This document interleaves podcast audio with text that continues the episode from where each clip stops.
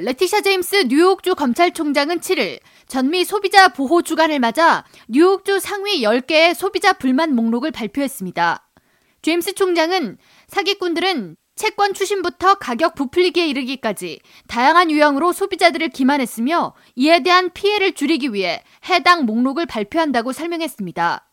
먼저 가장 불만 접수가 많았던 사례는 온라인과 오프라인 상점을 통한 가격 부풀리기 판매로 총 5,240건의 소비자 불만이 접수됐습니다. 다음으로 3,014건이 접수된 집주인과 세입자 간의 분쟁으로 집주인들이 집 보증금을 제때 돌려주지 않거나 일방적 퇴거를 요구하는 경우 등이 주요 신고 사례였습니다. 다음으로 과도한 채권 추심과 신용카드 그리고 은행 수수료 등에 대한 불만이 뒤를 이었으며 코비드-19 테스트 결과 지연이나 세탁소 서비스 불만, 자동차 수리나 판매 관련 불만 신고 접수가 각각 4위와 5위를 차지했습니다. 6위는 인터넷 서비스 품질 관련 불만 접수였고, 다음으로 전화나 수도 공급 등의 유틸리티 서비스 불만이 뒤를 이었으며, 8위는 집수리 관련 부실 공사, 9위는 비행 취소나 환불 관련 불만 접수였으며, 마지막으로 10번째 상위 목록은 휘발유 가격 부풀리기나 주유소에서의 신용카드 추가 결제 등이었습니다. 레티샤 제임스 검찰총장은 익숙하지 않은 웹사이트에서 만약 물건을 주문하려고 한다면 주문 전 온라인 리뷰를 읽어보거나 해당 회사에 대한 검색을 먼저 해볼 것을 당부하면서 벤모나 젤 등의 현금 거래를 하지 말고 신용카드를 통해 결제할 것을 당부했습니다.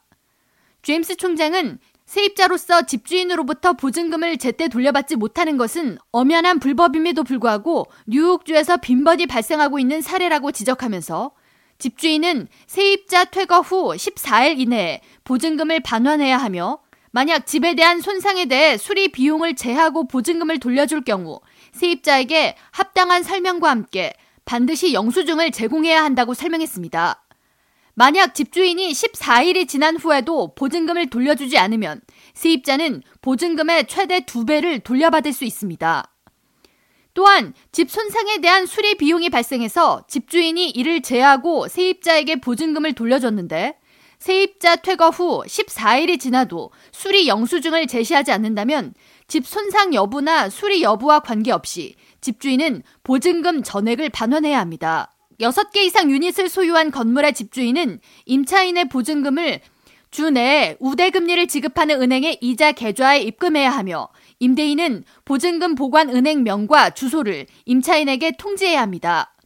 만약 세입자가 자신의 보증금 관련 해당 정보를 제공받지 못할 경우 뉴욕주 검찰총장실로 신고하거나 불만을 접수할 수 있습니다. 제임스 검찰총장은 날짜를 소급 적용한 임대계약서나 문서에 서명을 하지 말 것을 당부했으며 임대료 지불에 문제나 분쟁이 생길 경우 지역사회복지부에 도움을 청할 것을 조언했습니다.